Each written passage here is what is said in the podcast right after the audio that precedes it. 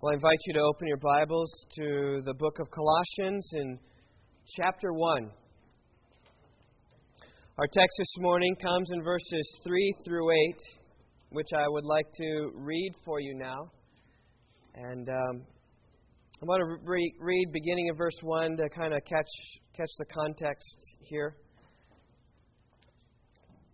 Colossians chapter 1, verses 1 through 8. Paul, an apostle of Jesus Christ by the will of God, and Timothy, our brother.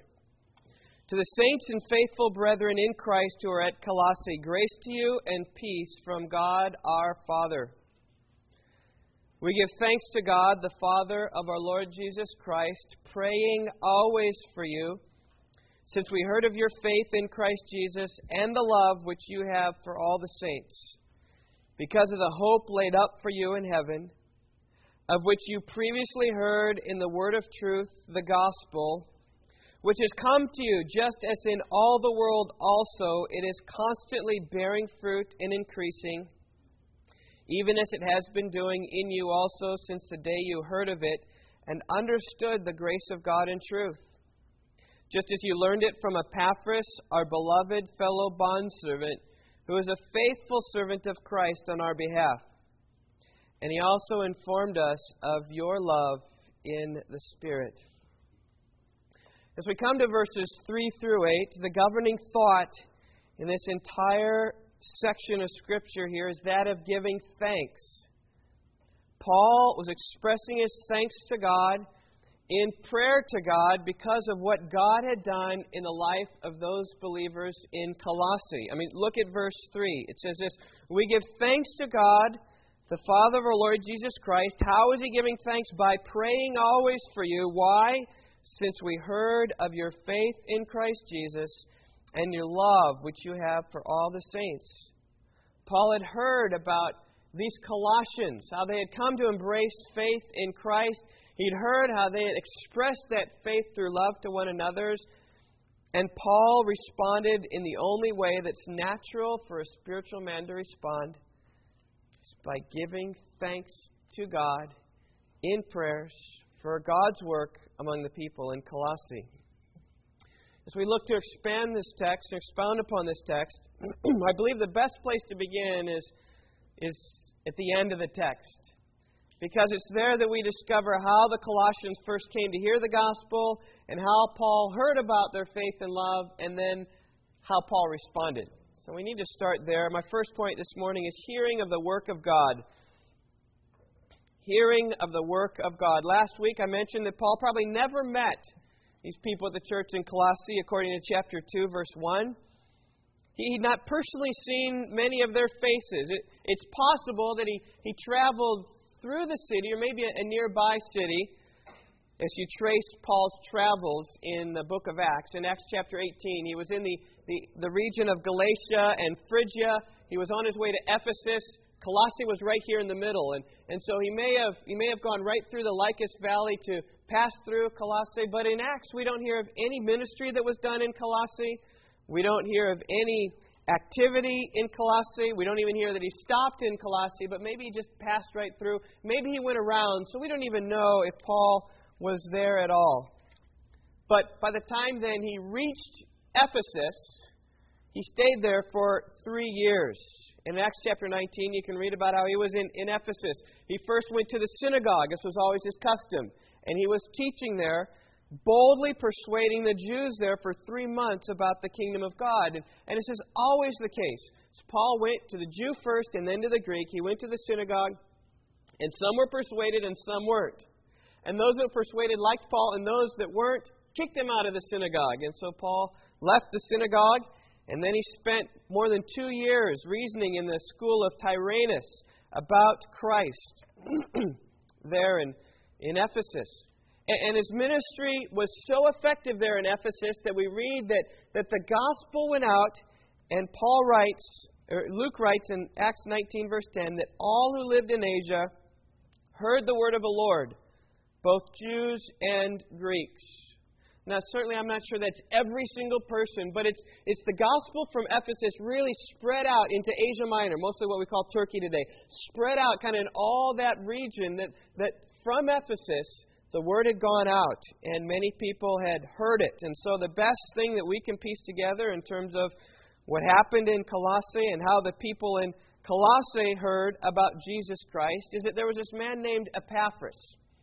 We don't know much about him, but my guess, best guess, is that he heard Paul speak in Ephesus. He heard of the grace of God in truth, and he went out to spread that message in Asia. And one of the places he went to was back to the city of Colossae. That's what we can glean from chapter 1, verse 6. Right? The gospel has come to you. It's been increasing in all the world, as it's been doing in you also since the day you heard of it and understood the grace of God in truth. They heard the grace of God in truth, just as you learned it, verse 7, from Epaphras, our fellow beloved bondservant, who is a faithful servant of Christ on our behalf. Epaphras somehow was connected with Paul on our behalf. He was ministering for Christ, and I believe it from Ephesus to Colossae, that the Colossians heard. Now, we don't know much about the city of Colossae. I would suspect that there was some kind of Jewish influence, as we see Paul writing in chapter 2 of this Jewish influence that had come into the church that Paul was combating against. So I would suspect there were some Jews there. Maybe there was a synagogue in which Epaphras left and went to the synagogue first. Maybe he gathered with some of the Jewish people there. He probably started speaking of the gospel, and I suspect some of the Jews embraced the gospel, but the others didn't want anything to do with it. Then it went to the Greek, probably. There were some of those in the city who embraced the truth. As we read in verse 6, the gospel then took root and grew. It bore fruit and it increased. Now, we have no indication whether lots of people or small people who received the word, but we do know that those who received the word were fruitful and increased in the gospel.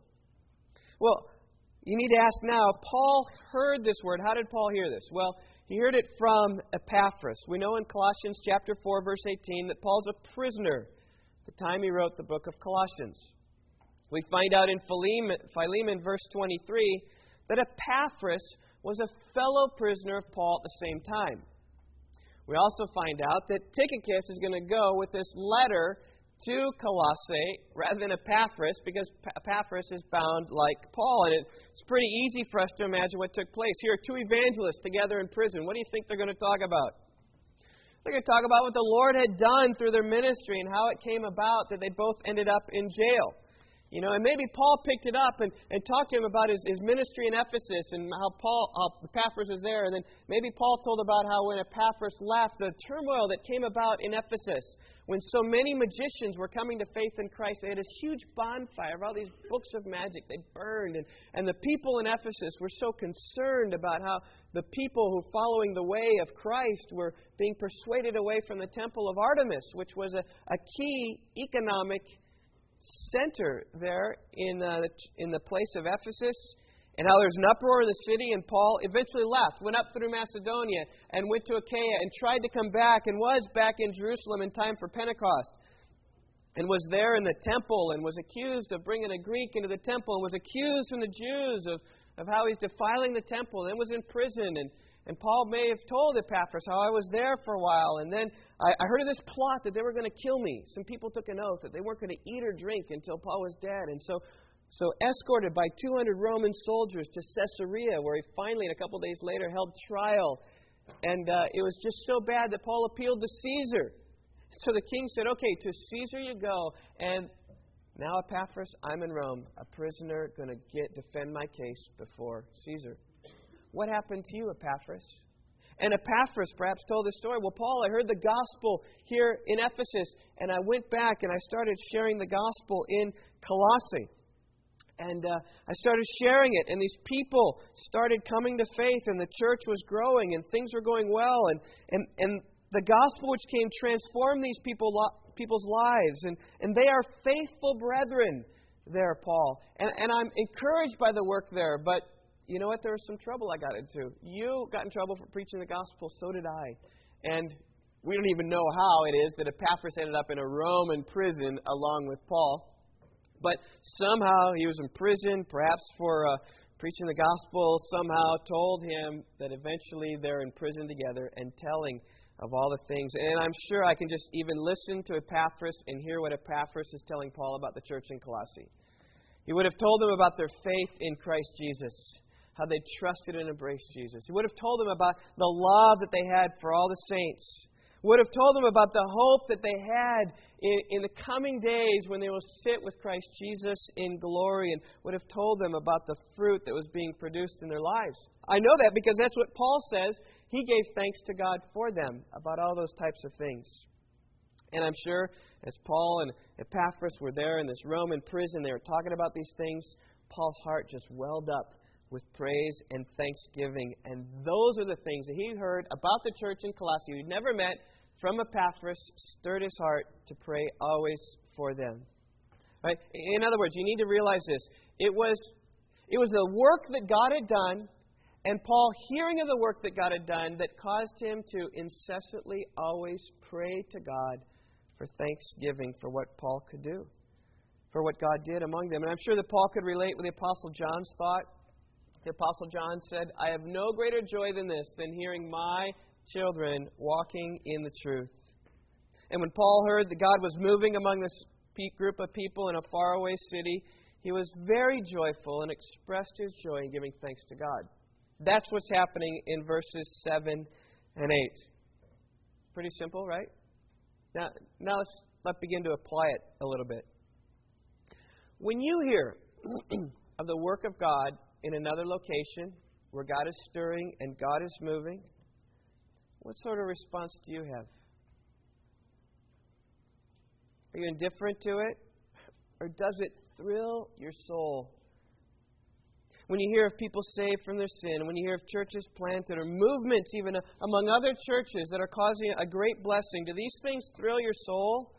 Are you thankful to God for such things? That's what Paul was.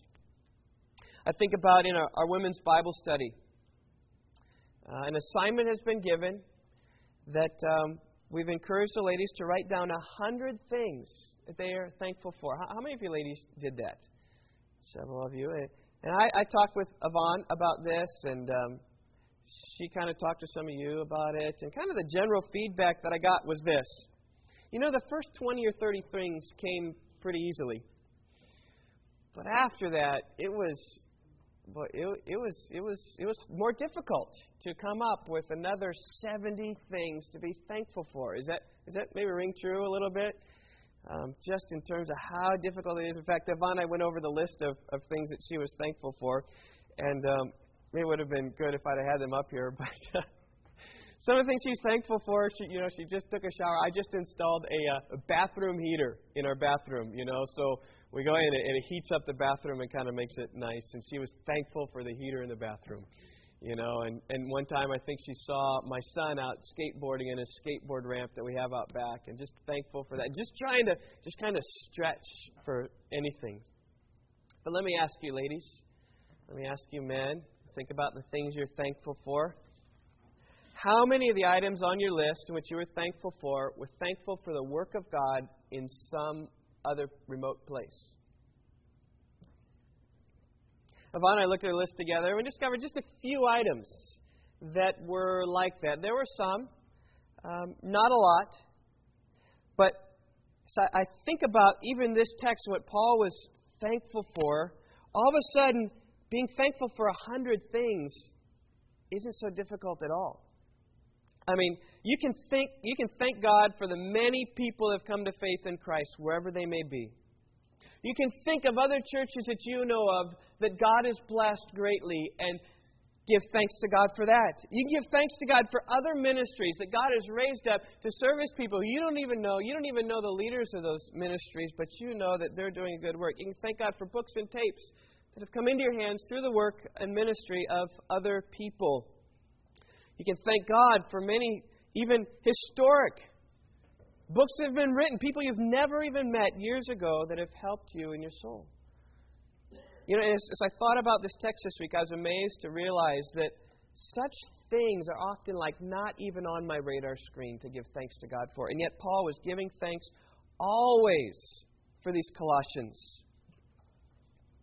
So I want to give thanks to God even today. I think about this past Wednesday through Friday, I went to a conference. It was called Together for the Gospel in Louisville, Kentucky. And there were 2,500 at least, maybe pushing 3,000 men at this conference. Originally it was men and women, but it was just packed with men, and so they just said men. And primarily most of these people were pastors or church leaders, 2,500. And I think some of it was the star-studded lineup that brought many of these people. Preaching at this conference were John MacArthur, R.C. Sproul, John Piper, Mark Dever, C.J. Mahaney, Al Mohler, and Ligon Duncan. Like, these are my heroes. I mean, I read these guys. I listen to these guys. I am thankful to these guys. I follow their ministries. I read their books. I'm thankful for the churches and for their ministries. Had a great time going up. We were planning on doing this. It's Together for the Gospel. I mean, you've got different people of different theological persuasions, all fundamentally convinced of the sovereignty of God in the salvation of souls. That's the thing that brought all these people together, is God's glory in His grace to stir among His people to lead them to faith. And that's the bottom line of all this. You had Paedo-Baptists and Believers Baptists. You had Charismatics and you had Fundamentalists. And you had all across the spectrum, but they all were getting together because they believed and embraced the gospel of Christ, because the main thing was the main thing. C.J. Mahaney has taught me over the weeks and months. And so I tried to mobilize some people. I tried to get Larry Pauley from Elam Baptist Church and the pastors from Morningstar Baptist Church. And Morningstar came. Bob Bixby and Mark Gerard had a tremendous time. Larry Pauley couldn't come. He canceled on me like late. So my dad came as well. We had a wonderful time. That's the advantage of being retired, by the way. You can just kind of take off on a whim. But had a wonderful time. But here's what it's taught me, is that I can be thankful to God for just even thinking about these seven men and for all the ministries of everything that they've done. I think about John Piper and the things that he has done at Bethlehem Baptist Church, and how God has used that church to raise up even Desiring God Ministries, which is spreading a passion for the supremacy of God in all things, for the joy of all peoples through Jesus Christ. Doing a great job. R.C. Sproul. I thank the Lord for R.C. Sproul's ministry as well. I know it's impacted my father immensely. I know that just his ministry has been immense. He's a pastoring of a church now in Orlando, Florida. And I can rejoice and thank the Lord and pray to God for the ministry of R.C. Sproul. I think of Mark Dever and Capitol Hill Baptist Church and how God has used that ministry. He's got a ministry out of that called 9 Marks, 9 Marks of a Healthy Church, and how that is really extended and to many, many churches across our nation, and how it has just infiltrated and caused many people to grow in their love for Christ. I think about C.J. Mahaney, and he has taught me so much about keeping the cross central in all that we do as a church. And I thank the Lord for, he's kind of over about 30 to 50 to 70, I'm not sure, churches. And in all those churches, I just appreciate their humility and their kindness and their compassion. It just bleeds for that. So I can thank God for all those churches, every single one of them. I can thank the Lord for Al Mohler and what he's done at Southern Seminary. He's taken a seminary that was bleeding liberal and has brought it back in the past 15 years to be a conservative, staunch Southern Baptist seminary that is doing great things for the Lord. I think about all the pastors and all the churches and everything that's impacted by Al Mohler. And Ligon Duncan, pastor of First Presbyterian Church in Jacksonville, Mississippi. And the things that he has spoken of that I've heard, I appreciate and I embrace, and I thank the Lord for that. One of the guys, in fact, I'm not sure you know this, but he's president of a bunch of evangelical associations. And one of the men says, "Well, Ligon, you're president over all of evangelicalism." Just he's president of the PCA, I think, president of Council for Biblical Manhood and Womanhood, and some other things, Alliance of Confessing Evangelicals. And he's just in pastor of this church, and wonderful. I can thank the Lord for him and his ministry. At the church, I can thank for the Council of Biblical Manhood and Womanhood. I can thank the Lord for the PCA, which is doing a great job in our nation today. I can thank the Lord for the Alliance of Confessing Evangelicals. Just all these things that all of a sudden, is 100 things very difficult to be thankful for? Not really. I got to tell you one story. It's an anecdote. These guys are like my heroes. I John MacArthur. That's right. I got to get to him. He's like my hero of the faith. He was one who really transformed my life immensely. You can read on the website. I talked there about a pastor coming, preaching from Matthew chapter 7, a message I'd never heard before, that not everyone who says to me, Lord, Lord, is going to enter the kingdom of heaven. It's like, oh, you mean I'm in a church with non-Christians? We were in a liberal Protestant church at that time. It's like, oh, that makes sense. These people don't love Christ. They like religion, but they don't love Jesus. And, you know, that just made a huge impact on my life. Started listening to his tapes, went to seminary. He's like, I can give thanks to the Lord for many things. You know, the Master's Seminary, the Master's College, Grace Community Church, where my wife became a Christian. Just an immense thing I can give thanks to the Lord for what he has done through John MacArthur. So, after one session, Dad went away someplace, and we were on the 6th floor. And I, you know, the elevators are kind of jam-packed. And so, you know, at this hotel, I mean, thousands of people. There were people who were there at the conference who someone said, oh, have you seen so-and-so? I'm like, I didn't see so-and-so. But I kept looking around. There's so many people. Over 3 days, couldn't get there. But anyway, I sent my dad off. I'm running up 6 flights of stairs. I'm running up. And who do I see? I see John MacArthur.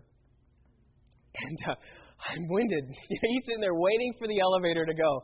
So I know I've got 30 seconds to talk to him and say something impressionable, you know. And I'm there.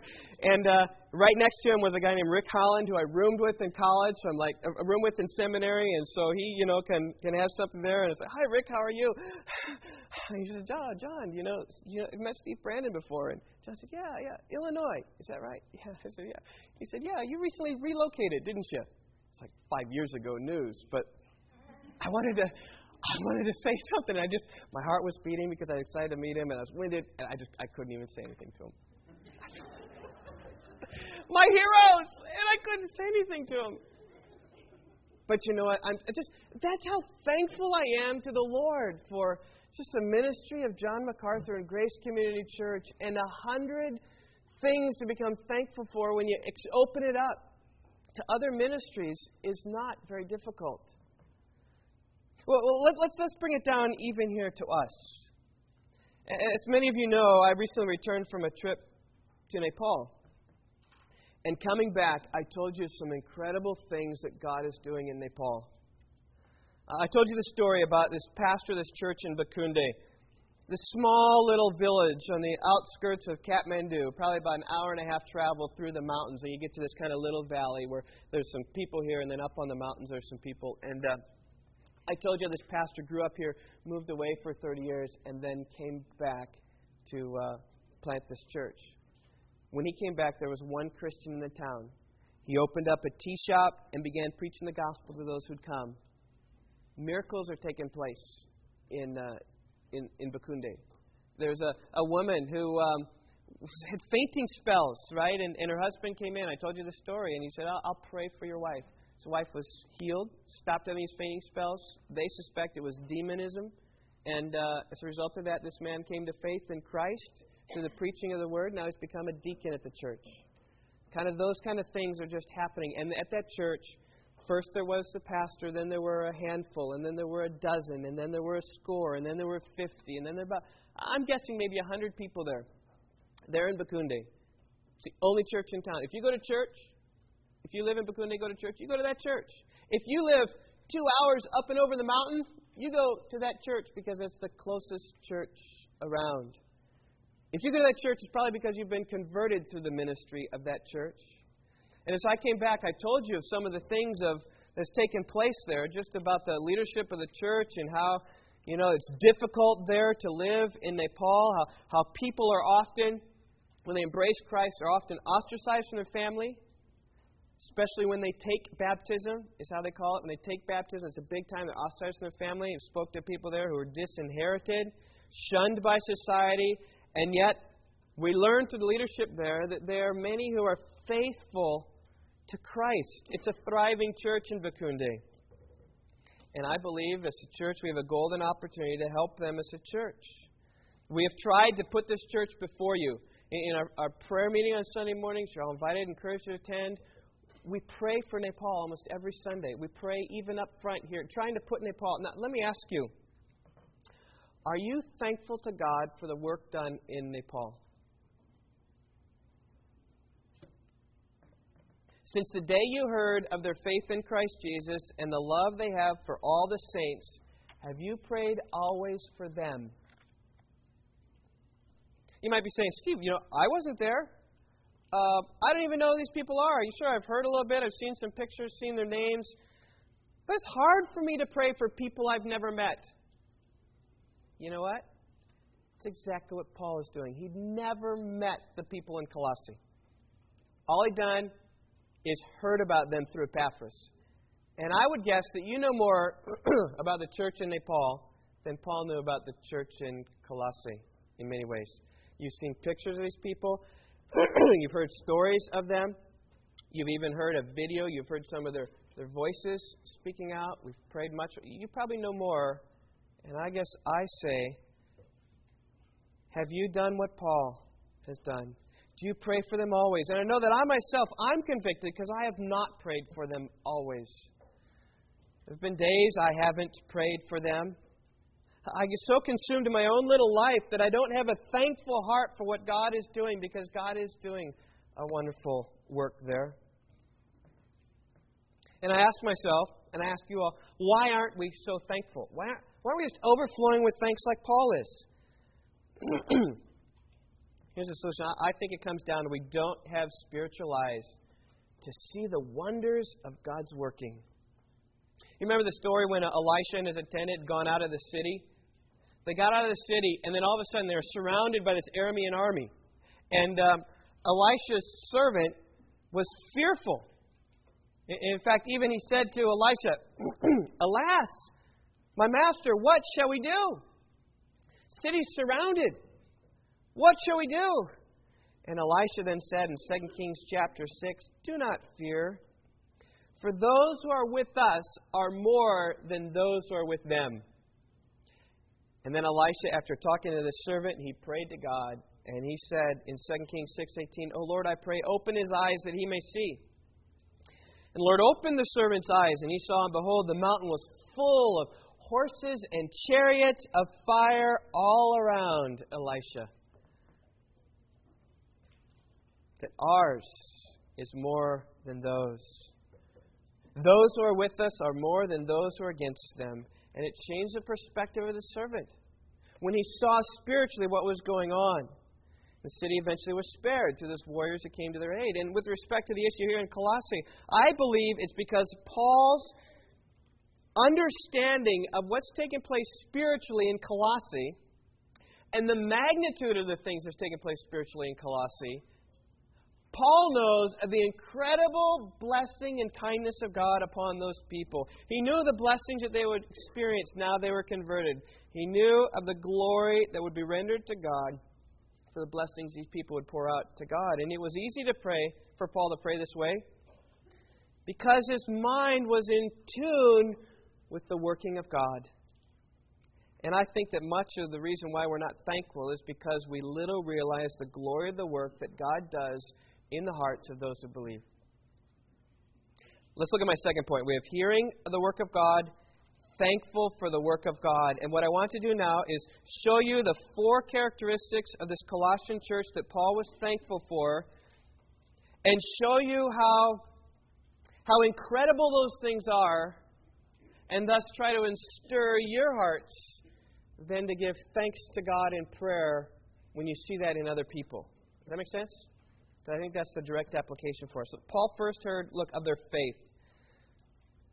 "We've been praying always for you," verse 4, "since we heard of your faith in the Lord Jesus Christ." Paul heard the Colossians had faith in Christ, and he knew what it meant for them. I just surveyed Colossians, and I said, okay, what does it mean for them to believe in Christ? Here's what it means. It means these Colossians believers had transferred kingdoms. Colossians 1 verse 13 says that they've been transferred from darkness to light. Believing in Jesus Christ means that they receive forgiveness of sins. Chapter 1 verse 14. Believing in Christ meant that they were now reconciled to God rather than being enemies. Faith does that. It reconciles us to God. It meant, that's chapter 1, verse 22, it meant that they would be presented before God, holy and blameless and perfect. That's the message of the gospel. You believe in Christ, sanctify you, forgive your sins, and then present you to the Father, holy and perfect and blameless. It meant, chapter 2, verse 13, that they were made alive. At one time they were dead, but they're made alive. It meant, chapter 2, verse 14, that they would never, ever, ever, ever again face the punishment that their sin deserved. Incredible blessings of the prophet. This is why it's good news. Never facing the punishment that we deserve. It meant, chapter 3, verse 4, that they would be revealed someday with Jesus Christ in glory. And as we go through this epistle, we're going to take each of those statements and just expound them and show you the glories of them. I want to just tease out a couple, like verses 13 and 14. I figure this would be a good place to show about faith and what it does. It says there that He rescued us from the domain of darkness and transferred us to the kingdom of His beloved Son, in whom we have redemption, the forgiveness of sins. Paul knew these Colossian believers were no longer controlled by the domain of darkness. Rather, they've been transferred to a different kingdom. It's called the kingdom of His beloved Son, the kingdom of Christ. And I'm telling you, to live in the kingdom is so much better than to live in darkness. And Paul knew of the effects that these Colossians would experience in that process. Yesterday, there was an article with a picture on the front page of the Rockford Register-Star. You go home, you can pick it up. The article explained how 233 people here in the Rock River area recently took the oath of citizenship to become citizens of the United States. And just with a it's front page because this whole immigration issue has come upon us in recent days. In this article, listen to what Amy Massoff, a job developer for Rock Valley College, said. She said this: "We try to persuade our immigrants who are kind of in the college or kind of around. We try to persuade our immigrants when they're eligible to become citizens to get it done because the benefits are so great." And then she said this: "Most don't need a lot of persuasion. The country we live in is a great country, and there's a huge difference in the living conditions here as opposed to the living conditions in many of the countries from which these immigrants come. And they know it. And they want to enjoy the blessings of America. And when you compare the blessings of living in America, so many conveniences as opposed to living in many of these nations where they come from, it's like, I want to live in America." People are longing in other nations to come to America because we have it so well here. Physically. Now, the comparison comes across to the comparison of the blessings of the kingdom of Christ as opposed to the domain of darkness. And yet, the difference between America and other foreign countries, like the difference between the darkness and the kingdom of Christ, is so much better and so much more glorious and so much better. It doesn't begin to compare, but it gives you a little taste, right? These immigrants know they don't need much persuasion to get in. And because of the blessings of living in America. And Paul also knew, he was thankful because he knew that the blessings that were going to come upon these Colossians because of their faith. In a different kingdom, in the kingdom of His beloved Son. It's the best place to live. Also, verse 14 says that in Him, by faith, we have redemption, the forgiveness of sins. Paul understood what it meant to be forgiven. Before he became a Christian, he was a blasphemer and a persecutor and a violent aggressor, persecuting the church with violence, approving the death of some of its most outspoken leaders like Stephen. He was a blasphemer against God, and yet through faith in Christ Jesus, Paul was shown mercy. And Paul knew what it was to have the weight of sin rise up off of your shoulders. So you're no longer under the weight of the condemnation of God, and it's simply by faith and trust in Christ. That's lifted up. That's what forgiveness means. It means at one time the sin which is upon your shoulder, it's a burden upon your back like Christian in Pilgrim's Progress. That it weighs you down, that it just continues to beat you down and accuse you. and to be against you, and to be hostile towards you. But by faith in Christ, it just all drops away. And it drops away, and God takes it and picks it up, and He says, as far as the east is from the west, so far have I removed your transgressions from you. And according to the promise of the gospel, Paul knew how free they were when they expressed their faith in Christ. And it caused him to give thanks to God because he knew the blessings that had come upon the Colossian believers because of their faith in Christ. You know, for Paul to give thanks to the Colossian believers is easy because he knew of the remarkable change of blessing that they'll have because of their faith in Christ. Let's look at the next thing. He also heard of their love. Verse 4, we heard of your faith in Christ Jesus and the love which you have for all the saints. Now, since Paul had never met these people, the only way that he knew of their faith was through Epaphras telling them. So think about this. Epaphras is there. He tells Paul their love. What's he going to do? He's going to tell example after example after example after example after example of how these Colossian believers had a love for all the saints. And oh, to hear the stories of how the Colossians expressed their faith. Maybe there's some need in which the believers in Colossae had experienced. Some financial need, some medical need, some travel need. And maybe Epaphras told Paul of how the believers in Colossae sacrificed of themselves to meet this need. Maybe Epaphras told of how these believers just love one another and long to be with one another. Says you can't get them away from church. They gather all the time because there's nothing other they want than to be with each other. They have an interest in one another. When they gather together, they're not interested in their own interests. They're interested in the interests of others. They ask questions rather than just telling everything that's going on in life because they're interested in other people. And Epaphras could have told them that. Epaphras could have told them how compassionate they were towards one another. Right? When one person in the congregation hurts, he says, all of them hurt in the congregation. Because there's a love of compassion there. Maybe Epaphras told Paul about how kind they were towards one another. The way that they spoke with one another. The way they greeted each other. The way they prayed for one another. Just, there's this kindness that comes from love among them. Maybe Epaphras told Paul about how humble they acted towards one another. Right? They regarded others as more important than themselves. And that's what I was getting at earlier, right? When you regard others as more important than themselves, what are you going to do? You're going to ask and seek and inquire how others are doing, and you're going to seek to help them. The key to humility is thinking not of self, but thinking of others. That's an expression of love. Maybe Epaphras told Paul of how gentle and patient they were with one another. And certainly they weren't perfect, and certainly they sinned against one another. But Epaphras may have said, you know what, but the people in Colossae, yes, they have sinned against one another, but there's amazing gentleness and patience to work that through.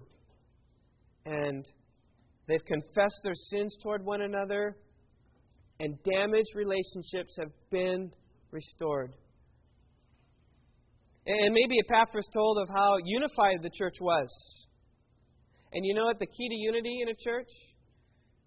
Love. Listen to Colossians 3, verse 4. Love is called the perfect bond of unity. Love is the thing that holds a church together. And he said that those people there, they have an incredible love. The church is tremendously unified. And so now picture again, Paul's hearing these things from the mouth of Epaphras. He would have been encouraged by their love. Why? Because the love is the fruit of faith. As they loved one another, they demonstrated their faith to be genuine. Paul said in Galatians chapter 5 that in Christ Jesus neither circumcision nor uncircumcision means anything, but faith working through love, right? In other words, he's saying that it's not the keeping of the external commandments which is important. It's faith in God working itself out in love towards other people. Faith working through love. That's what love is. It's a demonstration of faith. Has Paul heard of their love? He knew that it was an affirmation of their faith, and he knew that the faith would bring tremendous blessings upon them, and he was thankful to God that God had poured out those blessings upon those Colossian people. A curious phrase also comes in verse 8. He also informed us of your love in the Spirit. In other words, this love in the Spirit is a little bit different than just love they have towards one another. And I wrestle, I try to figure out a little bit what this is. I'm not exactly sure. Could be a couple things. I tend to think that it's a love in the Spirit. I think it's a spiritual love. I think it's a love for God as well.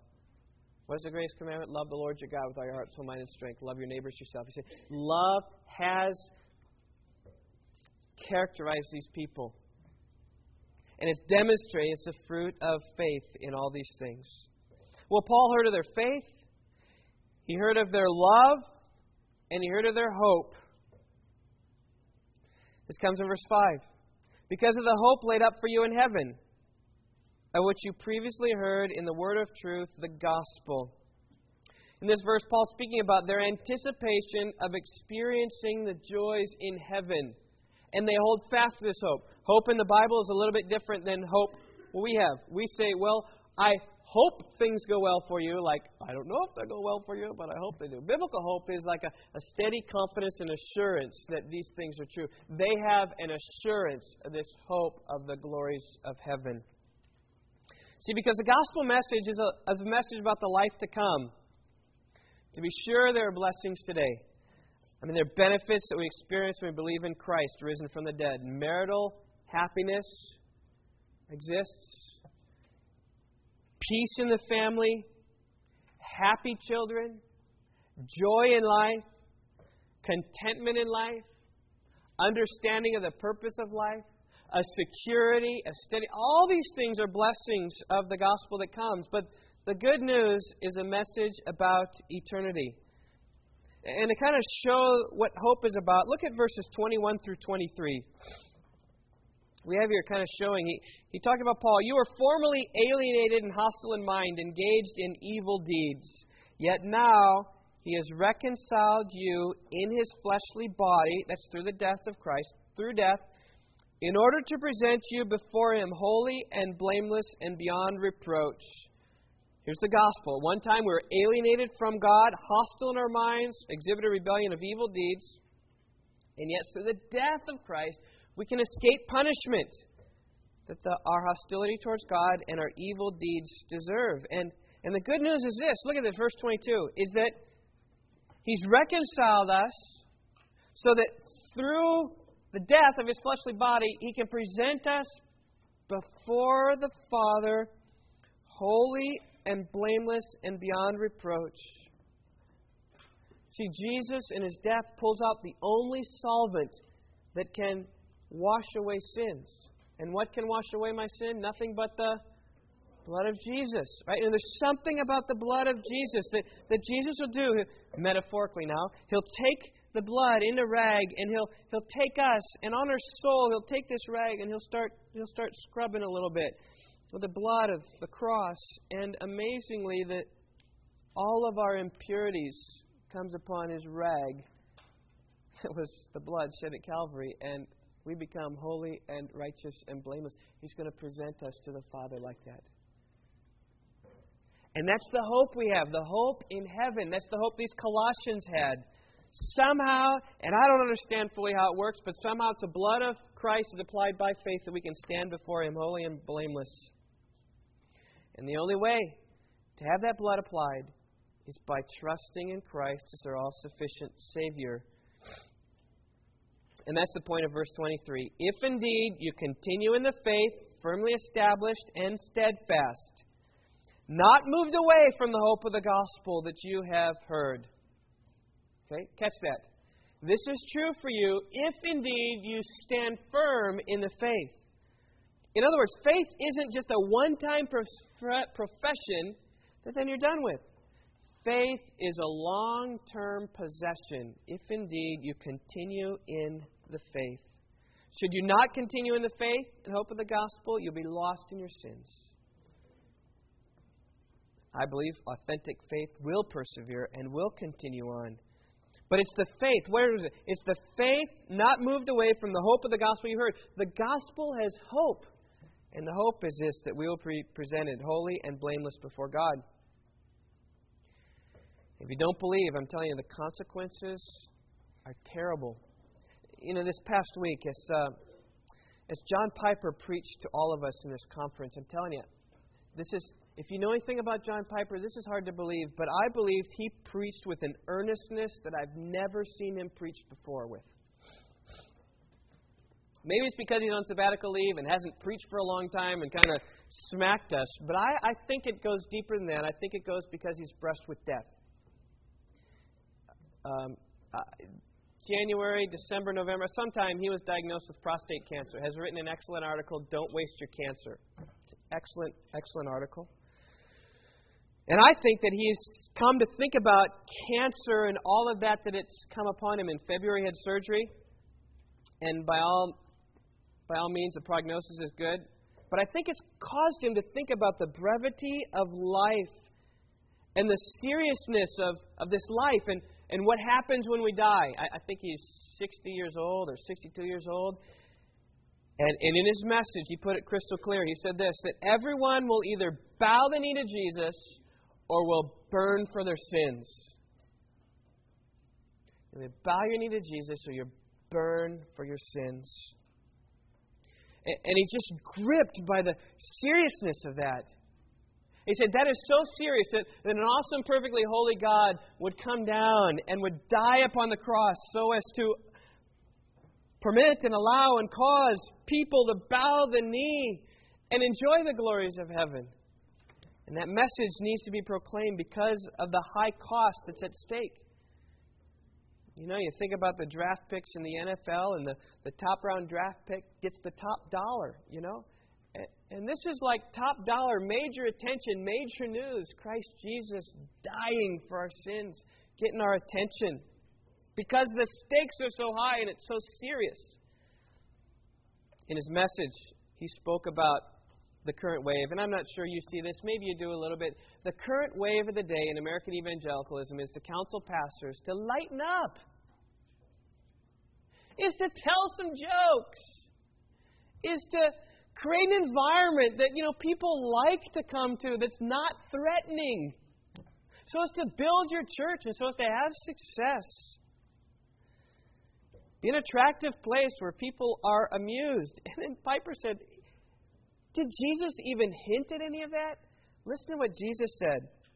If anyone comes to me and does not hate his own father and mother and wife and children and brothers and sisters, yes, even his own life, he cannot be my disciple. Unless you hate everything in this world and denounce this world, you cannot be a disciple of Christ. So many people in the church are trying to have the world and Christ. Right? That's why they're trying to lighten up to make it easy. And Piper pressed this one. Whoever does not carry his own cross and come after me cannot be my disciple. Right? To be a disciple of Christ, you take up your cross on your death march to be crucified. Just a picture. None of you can be my disciples who does not give up all his own possessions, right?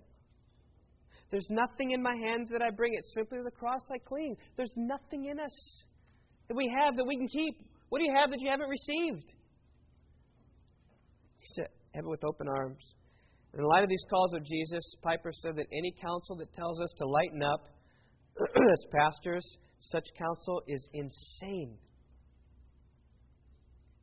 And Paul knew, I think, of these eternal stakes. That's why he was so thrilled with what was taking place in Colossae when Epaphras told him. They bent the knee to Jesus means they wouldn't burn for their sins.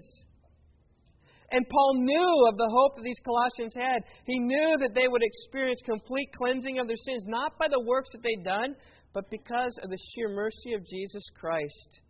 Because they understood, as verse 6 calls it, the grace of God in truth. That's why Paul was so thankful, because he saw the spiritual realities that was taking place in Colossae.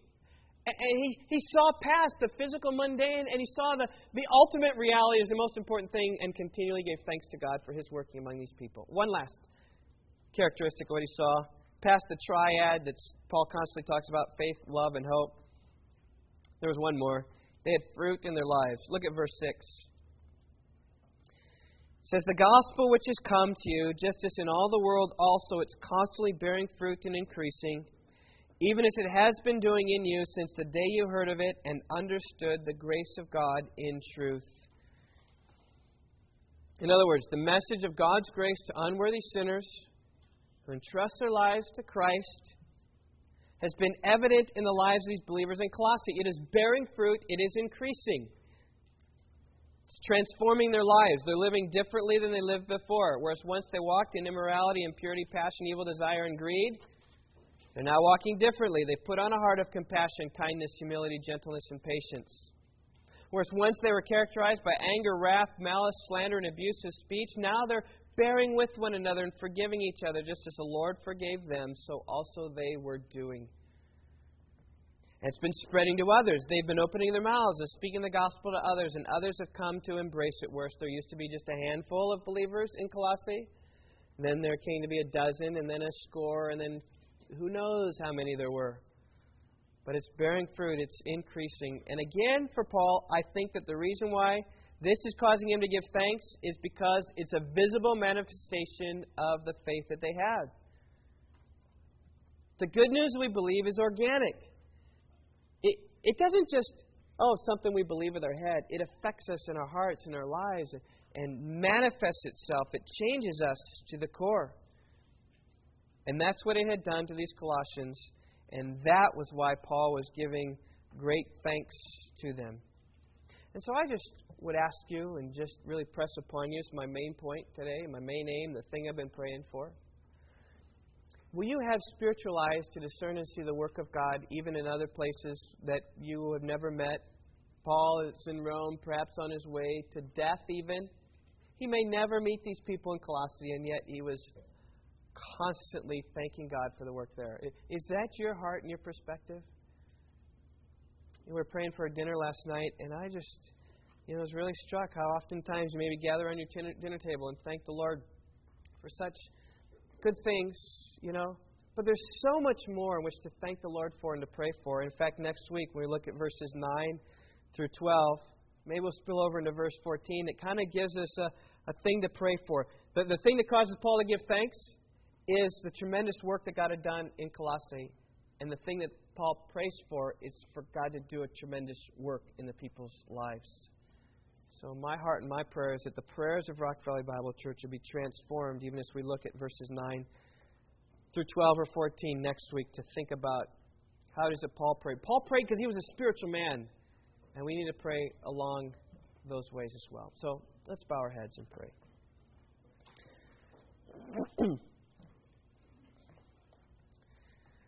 Lord, as Paul said in verse 9, I pray that this would be true of us. Paul said, for this reason also, since the day we heard of it, we have not ceased to pray for you and to ask that you may be filled with the knowledge of His will in all spiritual wisdom and understanding, so that you will walk in a manner worthy of the Lord to please Him in all respects, bearing fruit in every good work and increasing in the knowledge of God, strengthened with all power according to His glorious might for the sustaining of all steadfastness and patience, joyously giving thanks to the Father who has qualified us to share in the inheritance of the saints in light. And Lord, I pray next week as we expound those words that you would show us, God, of how we need to pray for spiritual growth in our lives. How we need to pray for you to work in the lives of others, increasing and abounding in the work of God. Joyously giving thanks. God, constantly growing and seeing your word in us, which would change us and transform us, God, because that is ultimately the thing that matters.